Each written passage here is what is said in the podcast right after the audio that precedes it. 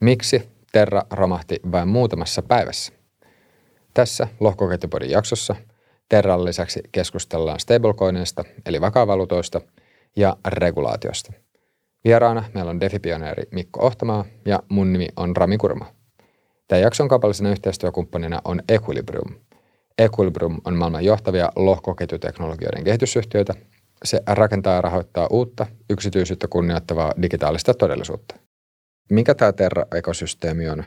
Mikä oli tai on Luna ja mikä on sitten UST? Joo, Joo. Tota niin, ehkä, ehkä vielä yksi askel taaksepäin, että tota niin, me, meidän pitää ensin varmaan puhua näistä vakaa-valuutoista ja mitä näitä löytyy, koska sitten se on helpompi niin päin purkaa sitä vyyhtiä. Eli vakaa-valuutoilla tarkoitetaan kryptovaluuttaa, jonka kurssi on sidottu johonkin ää, reaalima- reaalimaailman vakaaseen valuuttaan ja käytännössä se on joko dollari tai euro ollut, että meillä on varmaan 99,5 prosenttia on dollaria valuuttoja ja sitten on joku pari pieni pari promillea euroa ja sitten on jotain muuta, mutta käytännössä on ollut niin kuin jenkkidollariin sidottuna, koska se on se maailman kaupankäynnin väline. Ja tavallaan sitten, sitten miten näitä vakavaluuttoja tehdään, niin ää, ää, niitä on erilaisia malleja. Ja kaikista tavallaan turvallisin malli on, että sulla on niin kuin pankissa dollareita jossain ja sä tokenisoit niitä dollareita. Eli sä, tota, niin, jos mä olisin käyttäjä, mä lähetän tälle vakavaluutan liikkeelle las, laskijalle dollareita, lähettäisin vielä kirjekuoressa paperidollareita, koska se on niin ihan varmasti oikeita dollareita. Ja sitten saan vastaavan määrän sitä tokenia heiltä. Ja mä voin sitten heille, mä, mä voin jollekin kolmannella osapuolella maksaa näillä tokeneilla. Ja jos se kolmas osapuoli haluaa vaihtaa ne tokenit takaisin dollareiksi, hän pystyy tekemään sen liikkeelle laskijan kautta. Ja se, että me saadaan näitä dollaritoukkeneita lohkoketjun päälle, niin se on niin kuin, ää, kansainvälisen kauppaan, niin se on äärettömän ää, tehokas asia, koska näiden vakavaluuttien siirtäminen ja niiden käyttäminen internetissä on niin kuin erittäin halpaa ja kustannustehokasta ja nopeaa. Siinä on kaiken näköisiä eri tehokkuuksia tulee sitä kautta ja mikä tarkoittaa, että se on jotenkin näissä kryptokeinotteluissa niin on ollut niin kuin hyvin tärkeitä niin kuin vastinparina eri, eri, eri tota niin, instrumenteille, mutta sillä on niin ihan oikeitakin käyttökohteita, että niin kuin pystyy maksamaan kansainvälisessä kaupassa. Sen sijaan, että sä maksaisit bitcoinilla, mikä on hyvin volatiliteetti, ja ottaa sen tavallaan volatiliteettiriskin, jos sä maksat näillä vakavaluutta dollareilla, niin me tiedetään, että se on dollari eilinen, dollari tänään, se voi vähän heilua, mutta se, ei, se heiluu huomattavasti vähemmän kuin bitcoin. Mikä tekee sitä niin kuin tässä tähän niin kuin maksuvälineeksi, se on, se on niin kuin, ää, parempi kuin bitcoin. Se ei välttämättä niin kuin arvoaan säilytä niin kuin bitcoin, jos puhutaan kymmenistä vuosista, mutta se sen sekunnin, kun sun pitää maksaa, niin se toimii. Aivan. Minkälainen historia näillä vakavaluutoilla tai stablecoinilla on, että milloin on ilmaantunut ensimmäiset? Joo. 2014 ensimmäinen oli Nubits, ja Nubits oli niin sanottu algoritminen vakavaluutta, eli heillä ei ollut sitä, sitä tota niin, ää, valuuttaa vastaan oikeasti mitään niin kuin, ää, talletuksia. Ja tuota niin, ää, Nubits selviytyi itse yllättävän pitkän, koska kukaan ei uskonut oikein siihen, niin se, se selviytyi mun mielestä vuoteen 2018 asti ennen kuin se vihommin luhistui. Ää, Tether, mikä on tällä hetkellä suurin vakavaluutta, alku 2015 ja tuota, niin sitten 2018 jälkeen sen käyttö on huomattavasti alkoi niin kuin Tetherin ja sitten muidenkin vakavaluuttojen, niin Dain ja käyttö alkanut yleistymään. Ja kunnes se on niin nyt viimeisen, viimeisen vuoden aikana räjähtänyt, että meillä on tällä hetkellä, sanoisinko, että neljä suurta, eli meillä on Tether, sitten on tämä USDC, ää, Circleltä Yhdysvalloista on, on ää, BUSD, Paksosilta New Yorkista, on DAI, on MakerDALta, mikä on tämmöinen enemmän kryptoanarkistien valuutta, ja sitten on näitä oli, oli tämä UST Lunalta, mikä nyt luhistui. Joo. Miten näitä vakavaluuttoja sitten voisi kategorisoida? Joo. Ö, karkeasti kahteen ryhmään ja sekin on semmoinen liukuva käsite, eli sulla, se voidaan määritellä sen perusteella, että kuinka paljon sulla on takauksia sitä vastaan. Esimerkiksi äh, DAI, joka on MakerDAOn vakaa valuutta, niin se on äh, takaukset on krypto, kryptoissa, eli siellä on niin bitcoinia tai ethereumia taustalla. Ja sitten sitä tota, niin vakautta vastaan, jos sun vakauden arvo on, ää, jos sä laitat ää, ethereumia sinne ja otat käytännössä itse, itsellesi DAI-lainan, niin sen ää, vakauden arvo on niin 150 prosenttia siitä, että se voi 50 prosenttia laskea ennen kuin tavallaan sen su, ää, va, ää, vakaus siellä likvidoidaan taustalla – tai vakuus likvidoidaan. Sitten on tota niin, USDC, mikä on 100 prosenttisesti Yhdysvaltain arvopapereista. Se on käytännössä tokenisoitu tota, niin Yhdysvaltain velkakirja tällä hetkellä, mikä on äärettömän turvallinen. Se on paljon tu- jopa turvallisempi kuin, niin kuin eurot pankissa. Sitten mennään siitä eteenpäin, on, on uh, USDT, eli Tether, missä on Yhdysvaltain arvopapereita, mutta siellä on heidän oman, siis siitä ei ole itsenäistä tota, niin kirjanpitäjän lausuntoa, mutta heidän oman lausunnonsa mukaan siellä on myös niin kuin muita lyhytaikaisia kaupallisia velkakirjoja, niin sanottua commercial paperia, parikymmentä prosenttia. Ja kellään ei ole, niin kuin, jos se on esimerkiksi kiinteistössä tai jossain muussa tämmöisessä 20 prosenttia sadasta miljardista, niin siellä on 20 miljardia kiinni semmoisessa rahoitusinstrumenteissa, jonka arvo voi mennä nollaan. Eli se on niin kuin, sinänsä se on niin kuin, ää, isompi riskillisempi. Sitten meillä on, ää, niin sanon, ää, meillä on Frax, mikä on samanlainen kuin Luna oli, ja Fraxilla on 90 prosenttia on vakuutta ja 10 prosenttia on niin sanottua algoritmista osuutta. Eli siellä niin kuin, ää, Fraxi tekee sitä mitä keskuspankkikin tekee, että he ihan, ihan oikeasti printtaa rahaa, eli sieltä niin kuin sen 10 prosenttia he voi kasvattaa sitä osuutta, ää, antaa lainoja ulos. Ja sitten tota niin, se perustuu siihen, kun lainoja maks, maksetaan takaisin, niin ne saa sitten tavallaan korkokuluja ja tota niin, kassavirtaa. Ja perustuu siihen, että va- vakuus on aika, aika tota niin, ää, järeä, eli 90 prosenttia, että jos sulla on fraksidollareita, niin sä voit saada aina 90 senttiä dollarille, jos se menee konkurssiin. Ja sitten se 10 prosenttia tavallaan joustaa siellä sisällä. Ja sitten sillä 10 prosentilla voidaan tehdä rahaa, eli voidaan niin kuin luoda uutta rahaa ja sitä, sitä kautta liiketoimintaa, niin kuin just mitä keskuspankit tekee. Ja sitten mennään eteenpäin Fraxista, eli mennään Lunaan, missä on niin kuin oli tavallaan, tavallaan sam, samanlainen järjestely, mutta Lunassa oli se ongelma, että siellä oli vain niin 10 prosenttia tai alle sitä vakuutta – ja 90 prosenttia oli ilmaa sitä vakaavaluutasta. Ja se, jos ma- markkinatilanne järky, jär, järkyttyy tai heiluu, niin se hyvin nopeasti sieppasi sieltä niin kuin, ää, sen, sen niin kuin, tavallaan sen oikean, oikean arvon ala, alapuolelle ja sitten, sitten sinne tuli pako siitä, koska ihmiset tajusivat, että he eivät tule saamaan omiaan ulos, niin se on niin kuin, että jos paniikki tulee, niin – kannattaa olla se, joka panikoi ensimmäisenä ja lähtee karkuun. Aivan. Ö, ennen kuin mennään tähän lunan romahdukseen, niin voisit seuraavaksi käsitellä tätä Terra-ekosysteemiä, eli, eli minkälainen se Joo. oli?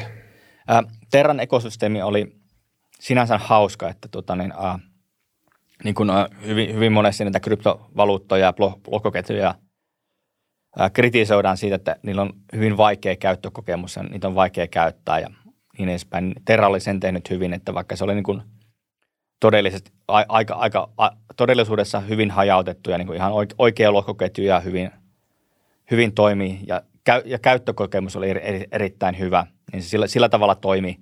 Sen ympärille syntyi aika paljon näitä muutakin yrityksiä, että se niin alkoi adoptio tapahtumaan niin eteenpäin.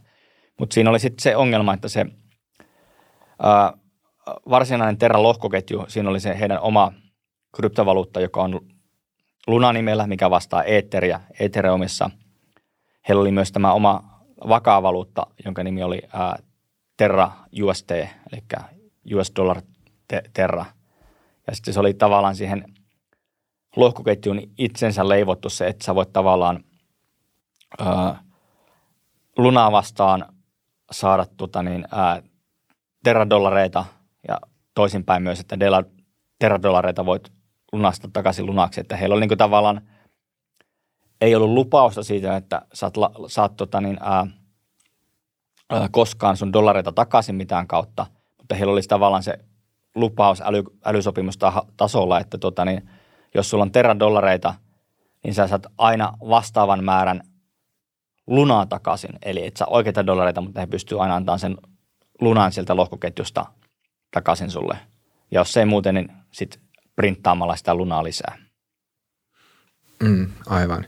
No sitten yksi semmoinen, äh, koska semmoinen merkittävä tekijä tai osa sitten tässä lunan syöksykierteessä oli tämä Anchor lainapalvelu, niin miten se toimii ja miten se nyt liittyy sitten Joo. Terra-ekosysteemiin ja lunaan?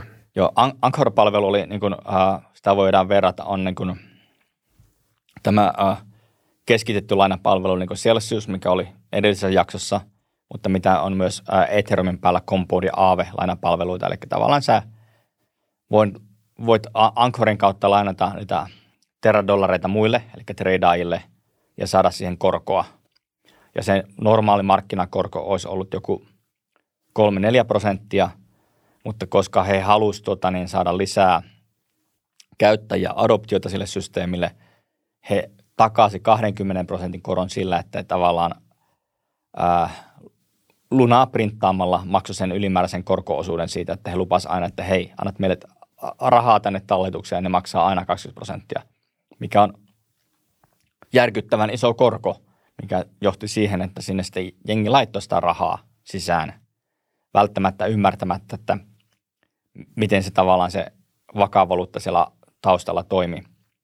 Ja sitten sitä subventoitiin sillä niin kuin tavallaan Lunan ekosysteemin rahoituksella, kunnes sitten tuota niin, ää, se on niin kuin näissä, mikä tämä on, musical chair, eli nämä musiikki soi ja mennään tuolien ympärille, kunnes musiikki, musiikki tuota niin, pysähtyy ja sitten on aina yksi tu- tuolileikki, niin, niin tuolit alkoi vähenemään ja sitten lo, jos, jossain vaiheessa niin kuin huomattiin, että ei ole ei ole niin kuin tuoleja enää jäljellä ja sitten alkoi se niin kuin kiire ulos sieltä, mikä sitten johti, johti tähän luhistumiseen. Joo, tässä yhteydessä on myös puhuttu semmoisesta kuoleman spiraalista, niin jos sen jollain tavalla vielä jäsentelisi silleen niin kuin kohta kohdalta, että mikä, mikä johti mihinkin. Joo, eli meillä niin kuin, ä, ä, perustaloudessa on tämä pankkipako tai talletuspako, että jos sulla on tanke, pankissa varoja ja sitten jengi tajuaa sen, että pankki on menossa konkurssiin, niin sä mahdollisimman nopeasti juokset pankkiautomaatille ja otat rahaa ulos. Ja se voi myös johtua siitä, että pankilla on myös tota niin, ää, lyhytaikainen maksuhäiriö, eli tavallaan ne ei tällä hetkellä voi maksaa niitä sun rahoja, mutta ne pystyisi myöhemmin maksamaan. Ja siksi tulee just näitä ää, valuuttakontrolla ja, Kiinassa ja muualla on sitä, että yritetään pitää se raha siellä sisällä, että, ettei, ettei pakkoa tapahdu kerralla liian nopeasti. Tämä kuolemanspiraali on siitä, siitä tavallaan erilainen, että sitä voisi verrata tähän ää, keskuspankkitoimintaan, eli Weimarin tasavalta, mikä oli Saksan edeltäjä, tai sitten Zimbabwe siihen, että tota niin, ne tosiaan lupasivat sen, että okei, sä voit lunastaa ne aina ne sun teradollari lunaa vastaan, ne printtaa sitä lunaa lisää ja sitten sä voit mennä ja myydä sen lunan markkinoilla. Ja kun se kuolemankierre alkaa, niin se alkaa sillä tavalla, että okei, nyt halutaan nopeasti pois. Sä otat ne terrat sieltä ulos, käännät ne lunaksi ja menet myymään lunaa, mikä tarkoittaa sitä, että se lunan arvo laskee kahdella tavalla, että se koko, koko, määrä, koko lunan kokonaismäärä on kasvanut – mutta sä myös myyt sitä markkinoilla, eikä sen hinta laskee. Ja tässä teradollarissa, niin se tavallaan se luna oli siellä 90 prosenttisesti vakuutena sitä vastaan. Ja jos sen vakuuden arvo laskee, niin jossain vaiheessa se laski tosiaan sen alle, että oli parhaimmillaan tilanne se olisi, että oli 50 miljardia lunaa markkinahinnalla ja 18 miljoonaa teradollaria. Mutta sitten siinä kävi niin, että se alkoi laskemaan, eli se lunan arvo Las... Olisitko ne siis 18 miljoonaa vai 18 miljardia? 18 miljardia oli se niin USTn koko arvo. Ja sitten se Lunan arvo laski sen alapuolelle, jo, sanotaan, että se laski vaikka 15 miljardin dollarin, niin jengi tajusi, että maailmassa ei ole riittävästi lunaa, että he saisivat niitä omia terrojaan enää sieltä ulos. Mikä johti siihen, että tota niin, se alkaa täällä tuolileikki, että sitten sit juostaan, että kuka, on, kuka panikoi ensimmäisenä, niin silloin todennäköisesti ää, suurin mahdollisuus selviytyä. Ja mikä johti siihen, että koska se Lunan printeri on automatisoitu älysopimus, sitä ei voinut pysäyttää helpolla, niin sitä vaan niin kuin sit printattiin ja printattiin ja printattiin niin kuin Saksassa lisää sitä rahaa ja tota niin, ää, tuli nollia, tuli jatkuvasti lisää. Ja jos olit aamulla saanut sitä lunaa, niin sä et enää iltapäivänä voinut myydä sitä, koska se oli jo, arvo oli jo muuttunut siinä parin tunnin aikana niin paljon. Ja sitten se kuoleman spiraalin kautta meni käytännössä nollaan. Ei se ihan nollaan mennyt, se oli jossain vaiheessa oli, että sait niin kuin yhtä tera dollaria vastaan niin kuin 10 senttiä oikeita dollareita, mutta sekin oli siinä, että sä tarpeeksi no-, nopeasti pystyt ne lunastamaan. Joo, voisiko se jotenkin tiivistää niin, että siinä vaiheessa, kun luottamus Terraan meni, niin äh, sitten, tai siis tähän UST meni, niin sen myötä sitten ihmiset halus päästä näistä, tästä USTstä pois ja sitten kun sitä, sitä myytiin, niin, niin se johti lunan hinnan alenemiseen, mikä entisestään sitten taas lisäsi ää, painetta tämän Joo. USTn myyntiin. Joo, ja siinä on myös, mikä palataan tähän niin kuin, ää, kysymykseen tästä Anchor-lainapalvelusta, että tavallaan jos se Lunan ekosysteemin ää, koko, kokonaisarvo tai määrä tai miten sitä voi kuvata se koko olisi ollut pienempi. Eli jos se, sanotaan, että se Luna olisi ollut vaikka niin kuin yhden miljardin kokoinen kokonaisuudessaan. Ja tuota niin, se olisi tämmöinen kierre tullut, niin siihen niin kuin olisi voinut aika helposti kuitenkin löytyä. Että sanotaan, että sulla on 8, 200 miljoonan dollarin aukko, tai nyt 200 miljoonaa rahoitusta, että sä voit niin kuin korjata sen, niin se olisi niin kuin onnistunut, onnistunut vielä. Mutta Anchor-palvelu oli niin suosittu sen taatun koron takia, ja sitten ne niin antoi sen kasvaa ja kasvaa. Se kasvoi niin isoksi, että sitä oli, ää, sitä lunaa oli, te, anteeksi, terraa oli 18 miljardia siellä, ja syöksykierre alkoi, niin se tuota, niin, ensimmäiset kahdeksan miljardia tultiin ulos hyvin. Että sieltä varmaan niin osa sai, sanotaan, että puolet jengistä sai rahansa ulos. Mutta sitten alkoi takkuamaan, nähtiin, että se koko ajan se tavallaan se osuus, osuus mikä on niin, kuin niin sanottua pahaa, pahaa velkaa kasvo. Ja loppupeleissä johtui sinne, että sinne jäi niin 6 miljardia semmoista rahaa, mikä ei päässyt ulos. Mutta jos se olisi ollut paljon pienempi, sanotaan, että se olisi ollut se alle miljardin ekosysteemi, niin joku olisi voinut sen rahoittaa aika helposti, koska siinä oli niin yrityksiä ja muuta arvoa sen lunan ympärillä, kun pelkkä tämä vakaa valuutta sen Terra-ekosysteemin ympärillä ollut, että se olisi voinut pelastaa. Mutta ei maailmasta löydy ketään, jolla on niin 6 miljardia taskurahaa, että mäpä nyt haluan pela- pelastaa lunan tällä mun rahalla, mikä johti siihen, että sitten tota niin, ne yrittää nyt selvittää se, että mitä tapahtuu seuraavaksi. Aivan. Miten tämä Anchor-palvelu sitten oikeastaan vielä liittyy tämän lunan printtaamiseen? Tai että, jos, jos miettisi näin päin, että, että jos joku yksittäinen ihminen nyt sitten ää, käytti tätä Anchoria, niin mitä, mitä, siitä, että mitä sitten siitä saa? Joo, eli...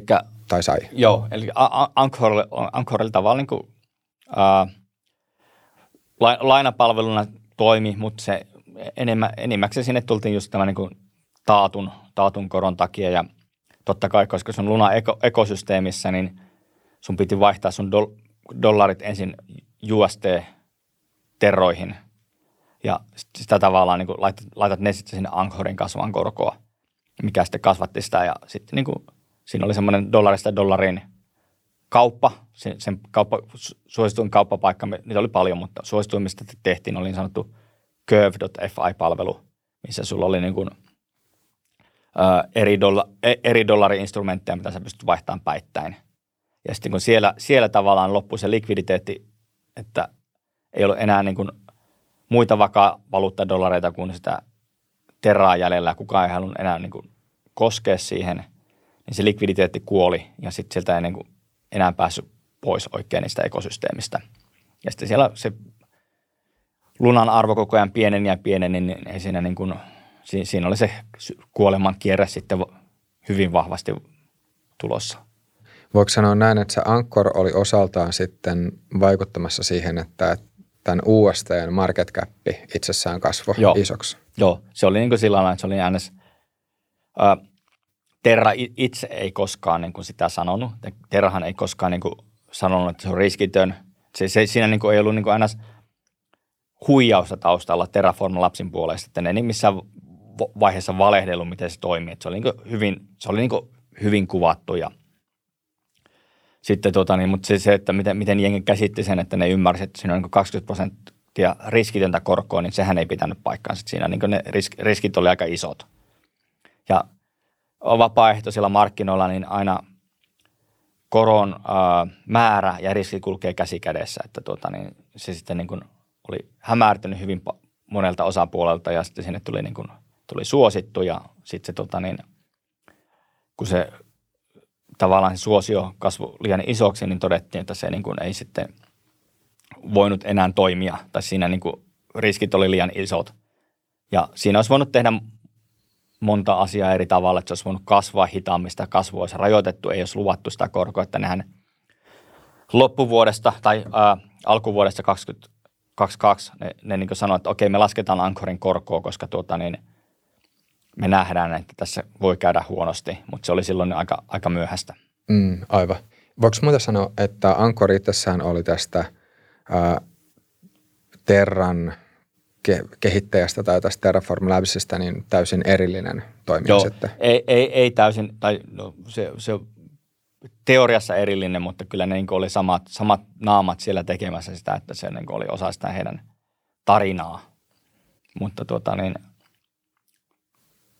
ehkä paperilla voi sanoa, että olisi voinut toimia ilman ankoriakin, mutta se niin kuin tavallaan se ää, koko e-, ekosysteemin kokonaisriski niin suureksi, että se sitten luhistui siihen. Aivan. Miten sä arvioisit, että miten tämä Ankkor ja se, että ihmiset sitten ö, käytti, käytti sitä Ankkoria ja, ja tota, sitä myötä sitten ö, kasvatti USTn market capia, ö, niin miten se vaikutti lunan, lunan arvoon? Joo, totta kai se, se niin kuin näyttää aina hyvältä etenkin näille venture capital – yrityksille, että sulla käyttäjämäärät kasvaa hyvin nopeasti, että se niin kuin näyttää, että okei, tässä, tässä niin kuin on jotain järkeä, että se tulee sitä economies of scalea sitä kautta. Mutta tota niin, ää, ja sitten vielä 2022 alkuvuodesta, niin Lunahan sai ison rahoituskierroksen, että heitä joku niin kuin miljardilla rahoitti, että okei, että tässä on niin kuin vakava luuttojen tulevaisuus. Mutta tuota niin, ää, ja sitten se, niin kuin sitä kautta se a, a, lunan arvo kasvoi ja lisää käyttäjiä tuli, kunnes se sitten jossain vaiheessa se niin alkoi hiipumaan ja sitten mikä menee nopeasti ylös, tulee nopeasti alas, että mikä kuuseen kurkottaa, se katajan kapsahtaa ja se tapahtuu. Mm, eli josko, tai voisiko, tai olisiko semmoinen ollut mahdollista, että, että jos, jos tämä Terra-ekosysteemi olisi just kasvanut huomattavasti hitaammin – niin silloin tämän tyyppistä romahdusta ei niin todennäköisesti olisi sitten päässyt Joo. syntymään. Ja meillä, meillä niin kuin näitä algoritmisia vakavaluuttoja on tällä hetkellä ö, muutama hengissä, mistä nyt fraksio on ehkä tällä hetkellä vanhin ja se on niin kuin, ö, koska se riski, mitä ne ottaa, on pienempi ja ne, ne, ne tavallaan yrittää vältellä tätä riskiä, niin sanoisin, että tämmöinen algoritminen keskuspankkityylinen vakavaluutta voi toimia tietyissä reunaehdoissa, että jos se niin kuin kasvaa hitaasti ja niillä on oikeasti adoptiota ja ne saa sitä korkotuloja, niin niin kauan kuin tavallaan se tulopuoli on suurempi kuin menopuoli, niin se voi, voi toimia. Mutta näilläkin on hyvin toimivilla algoritmisilla vakavaluutoilla ei ole oikeasti historiaa, että tuota, niin historiallisesti kaikki algoritmi vakavaluutot on tuhoutunut loppupeleissä, että katsotaan nyt, miten näille lopuillekin käy. Joo, itse asiassa sen voisi avata tässä näin, että miten, miten tämä UST sitten käytännössä toimi, tai mitkä oli ne kannustimet, tai että minkälainen kannustijärjestelmä siinä oli, jotta sitten USTn arvo pysyisi vakaana? Joo, ja nehän yrittivät sitä niin kuin, ennen kuin se luhistui, niin he yritti, yri, näki, näki sen, että sinne tarvii saada niin kuin muutakin kuin sitä lunaa taustalle, eli niillä oli niin sanottua negative equityä 90 prosenttia, että 10 prosenttia ne oli ostanut jo niin bitcoin, bitcoinia sinne taustalle, että heillä on jotain muutakin kuin sitä lunaa. Että oli tarkoitus kasvattaa sitä bitcoinin määrää, niin oliko se niin kuin, mihinkä se olisi niin kuin monen kymmenen miljardin myymällä, myymällä lunaa ja vaihtamalla sitä bitcoiniksi, että ne niin kuin näki, että sen ekosysteemin vakauttaminen, että jos sulla pitää olla erilaisia, sulla pitää olla erilaisia vakuuksia siellä taustalla, että jos sulla on niin kuin eri portfoliossa eri, eri sijoitusinstrumentteja tai osakkeita, jos on niin kuin käytännössä hajauttanut sitä, niin se riski pienenee. Ja sitä kautta ne niin kuin Terraform-lapsia Terra-ekosysteemissä ymmärsi, että näin, näin pitäisi tulla tapahtumaan, mutta se oli niin kuin, siinä vaiheessa oltiin jo, ei, ei turvavyö auta, kun ollaan menty kalliolta alas niin sanotusti. Mm, aivan. Mutta jos miettii ihan vain tämän, tämän tota USTn arvon säilymistä, että miten, miten niin tämä Lunan ja USTn myynti ja ostaminen, että miten, miten niin kuin, mikä oli se mekanismi, jonka tarkoituksena oli sitten pitää USTn arvo tasaisella joo, joo. algoritmisella tasolla. Joo, joo. Se, se oli tavallaan, niin kuin, tavallaan se, että jos sä ää, luot sitä terraa, niin sä, sä poltat lunaa pois. Eli se tarkoittaa sitä, jos saatat poltat, poltat niitä olemassa olevia lunia pois, niin sen jäljelle jäävän lunan arvo pitäisi nousta, koska niitä on vähemmän. Ja toisinpäin taas, että jos sä tota, niin, ää, tuut pois sieltä USD-dollarista ja haluat lunaa, niin sitten sä lunaa printataan, mikä vähentää sitä lunan arvoa. Siinä oli tämmöinen niin, niin sanottu mint and burn mekanismi. Siinä oli niin kuin, näitä on itse asiassa useampikin tällainen vastaava token olemassa, että sulla on niin kuin tavallaan se ää, riskillinen osuus, mikä on se luna, mikä on volatiliteetti, ja sitten sulla on ää, se riskitön osuus, mikä on terra. Ja sitten tähän on, on, mä en ole asiantuntija tässä, tässä mutta niihin löytyy niin kuin perinteistäkin rahoitusmaailmasta löytyy esimerkkejä, että miten sä tavallaan teet näitä eri rahoitusinstrumentteja, credit default swappeja, optioita ja muille, että sä tavallaan niin kuin vakautat sitä markkinaa sillä, että sä voit ottaa niin kuin tämmöisen erilaisen niin kuin rahoitusinstrumentin, mikä tavallaan on, on niin kuin suoja sille sun positiolle. Tämä on niin kuin yksi tapa hoitaa sitä. Ja tämä mint burn on tavallaan se kryptoratkaisu siihen, mikä nyt saattaa toimia tai ei saata toimia. Että tässä tapauksessa nyt ei niin, toiminut niin hyvin. No sit voisi oikeastaan avata sitä, että miten tämmöinen arbitraasi kaupankäynti sit liittyy UST, tai liittyi USTn arvoon.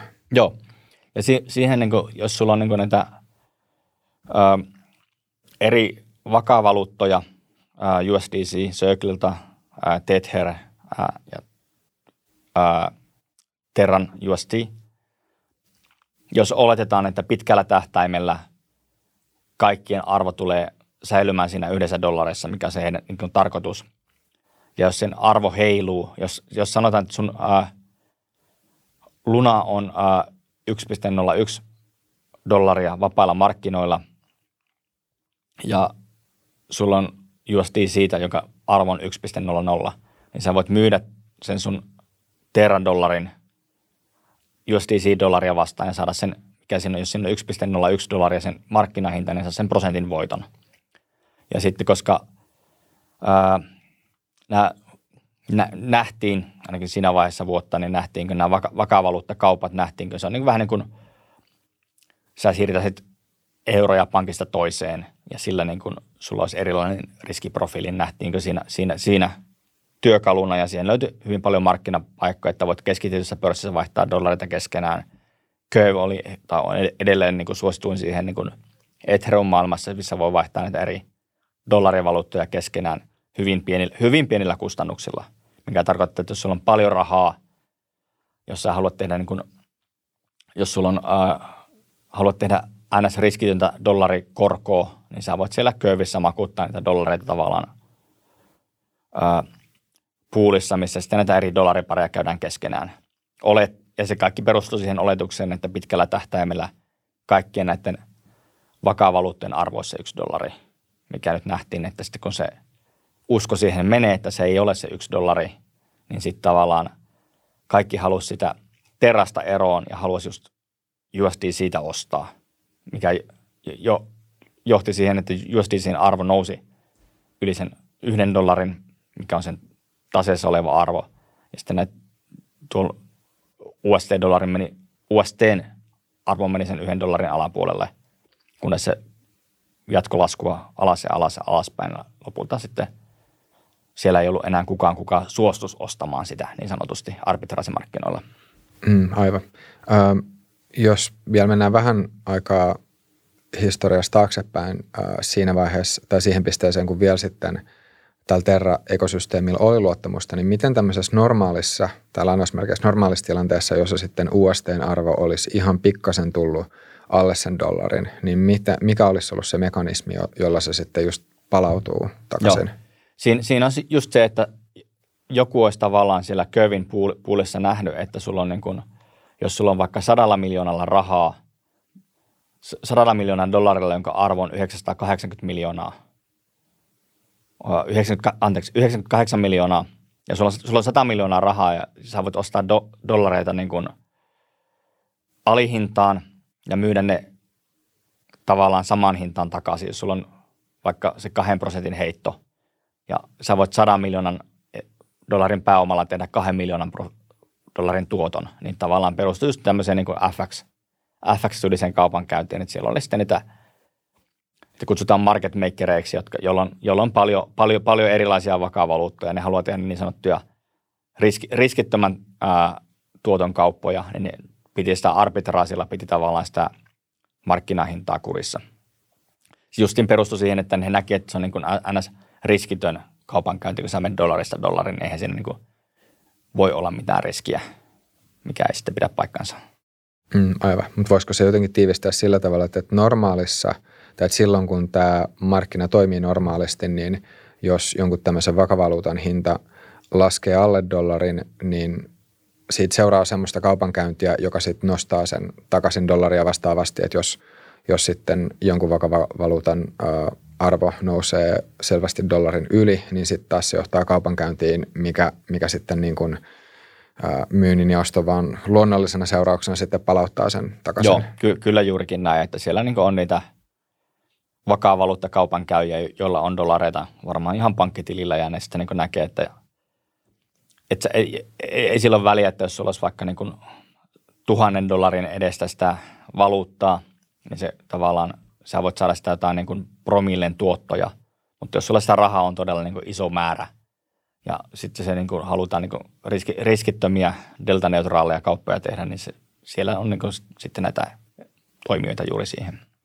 Nyt tuli itse yksi termi deltaneutraali, jossa ihan lyhyesti, lyhyesti avaisi. Joo, se tarkoittaa sitä, että jos sä teet kauppaa, kauppaa ää, mikä, mikä on se ehkä helpoin tapa. Eli no Bitcoin on ehkä yksinkertaisin esimerkki ymmärtää. Ää, jos sä omistat vaikka kaksi bitcoinia ää, ää, sun kryptolompakossa, niin sä voit mennä tota, niin pörssiin ja tehdä bitcoin-sortin kahden bitcoinin edestä. Ja se tarkoittaa sitä, että jos sen bitcoinin arvo laskee, niin tavallaan se sun lompakossa olevan bitcoinin dollariarvo laskee, mutta se tarkoittaa myös, että se sortti, minkä sä oot avannut, sen arvo nousee. Eli tavallaan teet voittoa toisessa päässä ja toisessa aina teet tappiota. Ja tarkoittaa sitä ainoa, ainoa tota niin, ää, ää, kulu tai riski, mitä sulla on, ne, on ne korkokulut, mitä sä maksat sitä sortin auki pitämisestä. Ja tota niin, tämä on esimerkiksi hyvin yleistä kryptovaluutoissa, tokeneissa, jopa osakemarkkinoilla, että jos sulla on niin kuin – esimerkiksi positio, joka on illiquidity, eli sulla on osakkeita, mitä sä et voi myydä, vaikka sä oot niin kuin founder jossain pörssiyrityksessä, se olisi tullut IPO, se on listattu. Sä et voi myydä sitä, mutta sä voit avata sortin sitä vastaan, että jos sen sun firman osakkeiden arvo alkaa laskemaan, niin sä et ainakaan menetä rahaa siinä. Ja tämä on sitä niin kuin delta-neutraalia kaupankäyntiä sitten, että mitä, minkä takia ihmiset tekee näitä sortteja muutenkin kuin keinottelumielessä. Ja sitten taas vastaavasti onko niin, että tämän shortin avaamisen myötä, jos sitten arvo nousisi, niin silloin ei myöskään sitten saisi niitä joo, eli, eli, joo, että tavallaan sä menettäisit sitä rahaa sortissa, mutta se lompakossa olevan bitcoinin arvo nousee, niin se tavallaan sulkevat toisensa aina pois, että se pysyy se de- delta-neutraali, että delta ei muutu mihinkään, niin tavallaan se arvo pysyy samana. Joo, no voisin sanoa, että tämä Luna nyt käytännössä tällä hetkellä on, on jo silleen luhistunut käytännössä olemattomiin, vaikka sillä, sillä tota, ilmeisesti niin kuin jonkunnäköinen teoreettinen arvo ehkä vielä voi olla. Ja nyt tästä on sitten lanseerattu uusi versio, niin mikä se tilanne on ja miltä tämä tilanne susta sitten näyttää? Joo.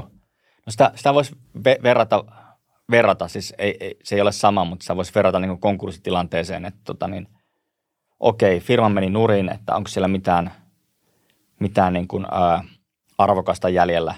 Sulla voi olla velkoja, sulla voi olla omistajia. Sitten pitää niin miettiä, että miten näiden osapuolien kesken nyt jaetaan tämä, tämä pieni kakku, mitä täällä vielä on. Ja Lunan ää, tapauksessa todettiin, että tämä nyt luhistu, että tästä ei nyt niin kuin ilman, ilman semmoista isoa resettiä päästä yli millään, että me pitää nyt sopia vaan, että mitä me tehdään. Ja sitten se oli niin kuin, sitten oli muutama eri ehdotus ja sitä itse ne Lunan, Lunan Terraform Labsin ää, edustajat, mistä Doc Von niminen korealainen kaveri on surullisen kuuluisa toimitusjohtaja, niin teki niitä, että me nyt tehdään sillä tavalla, että me tehdään Luna 2.0 ja niistä Luna 2.0 tokeneista, mitä, te, mitä niin kuin lohkoketjun Genesis-blogissa annetaan, annetaan osa näille UST-velkojille, millä jää 6 miljardia sitä rahaa sinne sisään. Annetaan osa vanhoille Luna-omistajille – ja annetaan tavallaan osa niille, jotka keinotteli sillä, kun se luna syöksyi, niin sinne tuli hirveästi erilaisia keinottelijoita, niin annetaan heille osa, osa niistä tokeneista.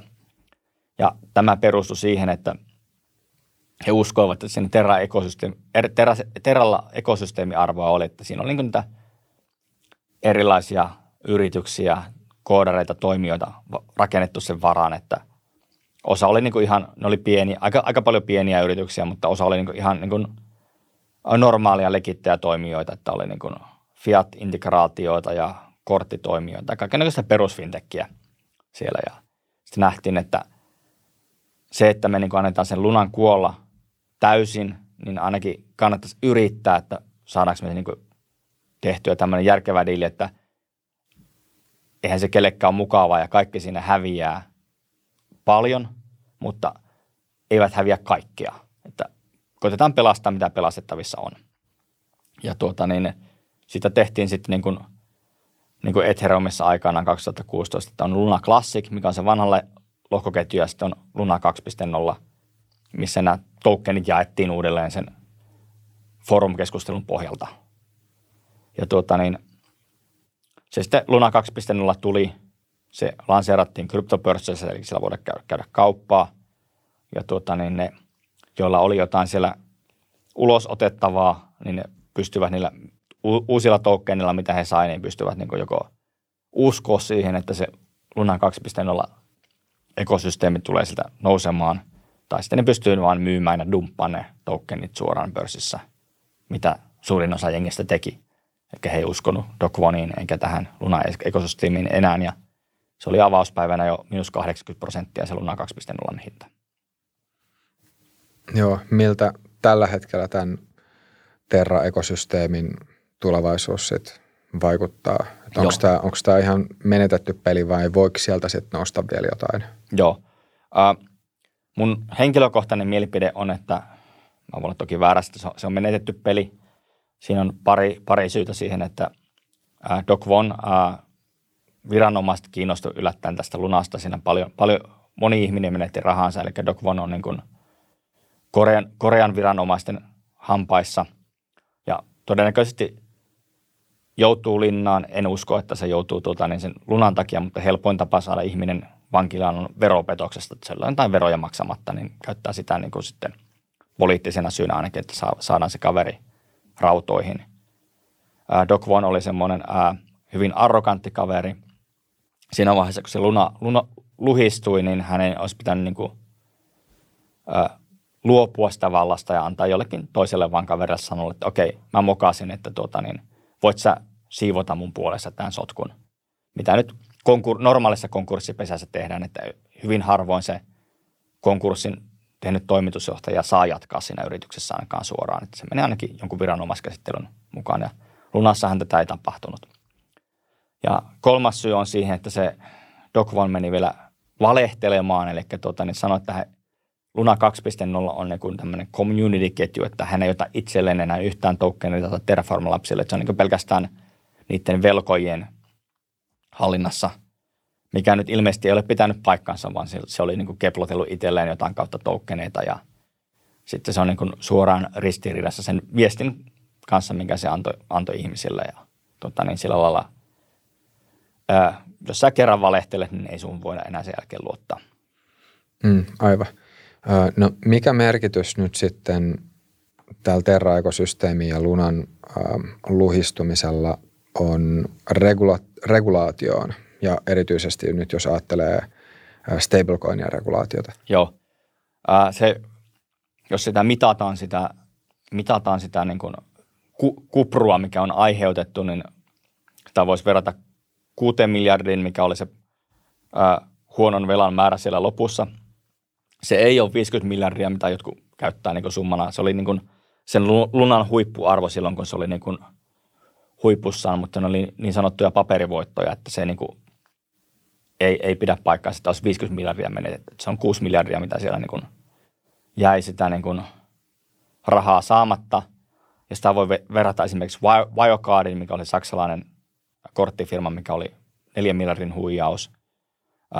Madoff, tämä kuuluisa Ponsi-äijä, eikä maailman kuuluisin Ponsi, oli 15 miljardia mun mielestä, että se on sen alapuolella. Että tota, niin se on niin kuin aika iso kupru, mutta ei se niin kuin, ää, se ei vielä niin kuin systemaattinen ollut, että se niin kuin, totta kai kryptot tuli alaspäin siinä, mutta tota, niin, ää, ää, muu, muu DeFi-ekosysteemi kesti sen hyvin. Eli MakerDAOt ja AV ja muut, muut tota, niin ei, ei ollut miksikään siitä, että meiltä tavallaan niin 6 miljardia tuhoutuu tai menee selvitystilaan, niin se sinänsä oli niin kuin Defille oli niin kuin hyvä asia, että nähtiin, että se kestää sen. Mutta mitä tulee regulaattoreihin, niin on esimerkiksi Koreassa niin kuin satoja tuhansia ihmisiä joidenkin arvioiden mukaan. Mä itse olen skeptinen, että niitä ihan niin paljon ollut, että, jotka menetti jonkun verran rahaa. Ja sitten EUn Mika-lainsäädäntäjät tuli todella huonon aikaan tämä siinä mielessä, että näkee, että tämä on niin kuin, että nyt, nyt niin pitää Mika-regulaatioita kirjastää entisestään, että tuota niin, tämmöiset vältetään. Itse asiassa nykyinenkin Mika ehdotus olisi estänyt se varsin hyvin, mutta ne saa niin tekosyyn tehdä vielä, vielä pahemman lainsäädännön siitä. Ja sitten kaikki, siinä oli niin hyvin paljon tämmöisiä, ei itsessään Terraforma lapsi, vaan sen varaa rakennettu jotain ää, eri yrityksiä, jotka niin kuin Celsius oli yksi, että he lupaa 12 prosenttia tuottoa sun antamille dollareille, mitä ne käytännössä teki, niin pisti sun dollarit sinne Anchoriin kertomatta sulle. Ja lupasivat, että aina saat takaisin dollarit, mitä nyt ei varmasti voi tapahtua, kun se luna luhistuu, eihän ne sieltä mihinkään enää tule. Ja sit, sitä kautta niin nähdään, että tota niin – se on hyvä, että etenkin näille keskitetyille lainapalveluille tulee jotain regulaatioita, että ymmärretään, että mitä riskejä he ottaa. Mutta siinä on myös sitten osittain voidaan käyttää sitä tekosyynä, että muutetaan sitä nykyistäkin regulaatiota se, se, koskemaan sellaisia asioita, mihin sen ei tarvitsisi välttämättä vielä liittyä. Että se niin kuin kryptolle erittäin huono ylipäätänsä, mutta tuota niin, tämä on sitä elämää. Mm, aivan. Uh, yksi sellainen juttu, minkä luki, uh, mua kiinnostaa kuulla sun, sun tästä, uh, mutta just se, että kun, kun sitten Lunalla oli jonkun verran bitcoinia Joo. kollateraalina, ja sitten siinä vaiheessa, kun tämä syöksy, syöksykierre alkoi, niin sitten jossain vaiheessa sitten uh, sitä bitcoinia dumpattiin, jotta saataisiin pidettyä, pidettyä sitten tota, tämä jotenkin pystyssä, ja se, ol, se olisi sitten osaltaan myös heijastunut bitcoinin hintaan, koska sitä oli sen verran paljon, niin näetkö sä, että onko tämän välillä Joo. jonkinnäköistä yhteyttä? Si- siinä on kaksi, kaksi kysymystä. Toinen, että vaikuttiko se bitcoinin hintaan? Ää, niitä myytiin miljardilla, eli siellä oli miljardin edessä bitcoin, että sillä yritettiin tukea sitä UST-valuuttaa, kun se lähti syöksykierteeseen. Ja, ää, ilmeisesti ne oikeasti käytettiin siihen, että se oli sillä lailla, niin kuin, että okei, me nyt ladataan sille miljardin sisään ja ostetaan sitä, ja ne teki. Eli sitten se niin kuin, äh, meni sinne, että niitä ei ole mihinkään piiloteltu. Mutta toinen on, mistä se enemmän se ongelma on, että tuota niin, osa jengistä syyttää siitä, että sinne meni sitä miljardia, että sieltä ne, jotka oli hereillä ja tuota, niin seurasi tilannetta, ne käytti totta kai, että okei, jos se luna oli, olisiko se ollut, sanotaanko, että se oli jossain 70 sentissä, anteeksi, Terra oli 70 sentissä, niin se bitcoinin ostoilla nousi 90 senttiin, mikä tarkoitti sitä, että jos sulla oli sitä Terraa, niin sä voit, sait sitä niin yhtä dollaria vastaan 90 senttiä oikeita dollareita ulos sitä kautta. Jos sä uskot, että se tulee luhistumaan, niin se oli niin semmoinen sulle hyvä. Mutta sitten oli näitä, että tota niin, jotka ei ollut hereillä, joiden olisi kannattanut myydä siinä hetkenä, kun se ladattiin se iso bitcoin-mäli sinne, niin totta kai he on katkeria. Ja sitten jos, jos olisi normaali konkurssilainsäädäntö, niin ää, konkurssilainsäädännössä ainakin Suomessa ja Englannissa sanotaan, että velkoja pitää kohdella tasa-arvoisesti. Niin ää, tämä oli tavallaan tasa-arvoinen kohtelu, että siinä ei niin ollut mitään salasta, että milloin niitä bitcoineja alettiin silloin lataan. Sitä niin twiitattiin ja sieltä tuli tietoa. Mutta toki ne, jotka ihmiset jäi sinne rahojensa kanssa jumiin ja menetti rahoja, niin on hyvin eri mieltä, että oliko se tasa-arvosta. Mm, aivan. Öm, mitä sä veikkaat, että nyt tullaanko vielä näkemään tämmöisiä uusia algoritmipohjaisia vakavaluuttoja vai, vai onko niin, että nyt tämän Terran ja, tai Terran ja Lunan myötä sitten niiden taru on loppu. Että et sitten jatkossa, jatkossa sitä kollateraalia pitäisi olla selkeästi merkittävä määrä. Ky- kyllä mä uskon, että tämä, oli, niinku, tämä oli niin, niin iso rysäys, että tämä niinku muistaa, muistaa ihmiset pitempään kuin kaksi vuotta, mikä on keskimäärin se sijoittajan tota niin, muistijälki. Että niitä on kolme, kolme isoa algoritmista vakavaluuttaa jäljellä, että on tämä Fraxi, sitten on ää, Tronin päällä semmoinen kuin USDD. Heilläkin on jotain vakuuksia siellä, mutta tota, niin se on nyt vähän kyseenalainen. Ja sitten oli Nearin päällä USDN.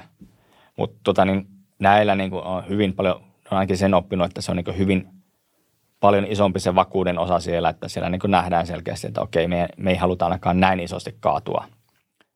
Ja mä uskon, että regulaattorit nyt, nyt alkaa aika tiukkaan tätä katsomaan, että mä en tiedä mitä, mennäänkö, pystyy, pystyykö ne regulaation kautta puuttumaan näihin niin kolmeen jäljelle jääneen. Mutta en usko ainakaan, että uusia on enää tulossa, että kukaan ei nyt, sitä ideaa on aika vaikea myydä enää tässä vaiheessa kellekään, että sanoi, että tuossa oli toi Terra, että näetkö miten kävi, niin sitä on niin kuin opittu tästä sen verran. Mm, joo, se on just hyvin mielenkiintoinen kysymys sitten, että jos on – jotain tämmöisiä ää, protokollia, joita kehitetään hajautetusti, niin miten niitä ylipäänsä sitten voidaan reguloida, että kuinka, kuinka syvälle se regulaatio sitten niin voi, voi ulottua. Joo, ja mä uskon että sillä lailla, että nyt, nyt kannattaisi, tai alkuvaiheessa ainakin tärkeintä reguloida nämä niin kuin keskitetyt pörssit, missä niin kuin on näitä reaalima- reaalimaailman ää, ää, kassavirtoja ja sitten nämä niin kuin DeFi-puolen jutut, niin niitä kannattaa ehkä kannattaisi vielä niin regulaattorin odottaa ainakin sen kaksi-kolme vuotta ennen kuin niihin puuttuu. Että on tämä niin kuin aika varhaisessa vaiheessa ja on tässä niin kuin aika hirveä vauhti ollut päällä edes kaksi vuotta, mutta mä uskon, että se vauhti on nyt tämän ta- kryptotalven myötä niin kuin kuollut, että jos me nyt tässä kaksi vuotta, kolme vuotta rakenneltaisiin, katsotaan saadaanko me mitään järkevää aikaa, niin se olisi niin kuin hyvä. Ja, sit, ja jos se alkaa taas kasvaa, niin sitten alettaisiin katsoa näitä regulaatioita uudestaan, että ne tässä niin kuin – eiköhän tässä ole vähäksi aikaa niin kuin nähty näitä punaisia kynttilöitä. Mm, joo, tuossa edellisen jakson lopussa vähän käyntiin läpi tätä äh, kryptojen markkinatilannetta noin yleisesti. Äh, viimeinen kysymys, minkä voisin heittää tähän loppuun, on se, että näetkö sä, että, että kun tähän asti kryptot, jos katsotaan nimenomaan markkinoita, niin ne on, niissä on ollut tämmöinen tietynlainen syklisyys, Joo. mikä on – voisi sanoa aika vahvasti sitten taas ollut, ollut heijastusta bitcoinista Joo. tai bitcoinin arvoista, niin miten sä itse asiassa näet, että onko tämä syklinen, äh, syklinen tota, markkina semmoinen, mikä tulee jatkumaan tulevaisuudessakin vai voiko käydä niin, että jossain vaiheessa sitten äh, tästä syklisestä, syklisestä ää, markkinasta jotenkin poiketaan tai erkaanutaan ja sitten sit niin se tulee olla jotain ihan muuta. Joo. Joku investointipankki, olisiko se ollut J.P. Morgan sanonut, että se johtuu siitä, että se syklisyys johtuu, johtuisi siitä, tai ainakin johtuu aiemmin siitä, että ää, se pohjautui siihen Bitcoin-mainaukseen, että kun markkinahinta menee ylös, tulee lisää minereita, ne alkaa mainaa bitcoineja, ja sitten niiden pitää maksaa niistä laitteistoista, että ne alkaa konvertoimaan dollareiksi, ja sitten bitcoinin hinta syöksyy, minereita menee konkurssiin, kunnes jää jäljelle ne pari. Ja sitten taas jatkaa, kun se lähtee taas nousemaan. Sitä kautta niin on vähän samanlainen kuin perinteinen kaivosteollisuus, että jos tehdään jotain kuparia, että kun kuparin hinta on korkea, niitä uusia kaivoksia avataan ja kaivetaan nopeasti. Mutta sitten ne kaivokset on tehty tavallaan ne yritykset rahoitettu velalla. Sitten kun se kuparia tulee markkinoille paljon, niin sitten myydään, dumpataan, hinta laskee, kunnes pari kaivosta suljetaan, kunnes ne taas avataan sitten, kun kuparin hinta menee ylöspäin. Eli jos puhutaan pelkkä, pelkästä bitcoinista, niin se olisi niin kuin näin. Mutta ongelmahan on nykypäivänä se, että on paljon erilaisia kryptoinstrumentteja. Ethereum on siirtämässä tähän proof of stakeen tänä vuonna. No bitcoinin markkinadominointi on taas nousussa niin kuin karhumarkkinoissa aina käy. Mutta kyllä mä uskon, että tota, niin, jos puhutaan neljästä viidestä vuodesta, niin ää, päästään, päästään eroon tästä syk- syklisyydestä ja ehkä tässä syklissä oli vielä tärkeää se, että se oli, olisi muutenkin se sykli olisi tapahtunut, mutta sitten tuli ää, pandemia, COVID-19, tuli nämä ää, dollarin printtaukset, niin se oli niin kuin sitten vedettiin, tämä syk- sykliä vedettiin niin kuin punaisin silmin kokainin huuruissa, että vedettiin kaikki irti, mitä saatiin tästä syk- syklistä ja tarkoittaa, että se oli se jyrkkyys oli paljon pahempi kuin se olisi ollut niin kuin normaalissa to- taloudellisessa tilanteessa. Mm, aivan. Joo, mutta hyvä. Uh, nyt, on, nyt on aika hyvä paketti tässä näin kasassa. Onko vielä jotain semmoista parin, kolmen lauseen tiivistelmää loppuun? Joo, eikä tässä, että tota niin, uh, kryptomarkkina on aina ollut spekulatiivista, mutta mitä nyt me viime syklistä opettiin, että se, on, se oli mennyt paljon eteenpäin siitä, mitä tapahtui edellisessä 2017-2018 meillä ei ollut vakaa valuuttoja, meillä ei ollut toimivaa defiä, meillä oli NFTtä, että me ollaan niin kuitenkin edellisen neljän vuoden aikana jonkun verran saanut rakennettua tätä ihmistä oppinut käyttää metamaskeja ja adoptio on kasvanut, että on niin kuin tehty asioita, että nyt tulee niin kuin taas tämä horostila, mutta nämä builderit buildaa, että tuota, niin ne, ei, ne ei koskaan lopeta, että se ei sama menekö se hinta ylöspäin, alaspäin, että kyllä mä uskon, että seuraava – sykli tulee, niin tämä koko, koko blockchain-ekosysteemi tulee olemaan taas niin kuin tavallaan vahvemmassa, vahvemmassa ja paremmassa asemassa, mitä se oli, kun mentiin talviunille. All right. Mutta jes, Mikko, kiitoksia vierailusta. Kiitos. Ja kiitos kaikille katsojille ja kuulijoille. Jos tykkäsit jaksosta, pistä peukkua ja ota kanava tilaukseen. Kiitos myös meidän kaupalliselle yhteistyökumppanille Equilibriumille – Equilibrium rakentaa ja rahoittaa infrastruktuuria uutta, yksityisyyttä kunnioittavaa digitaalista todellisuutta varten.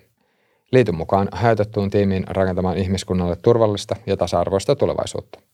Mukaan hakemaan pääset osoitteesta equilibrium.co. Linkki löytyy deskistä.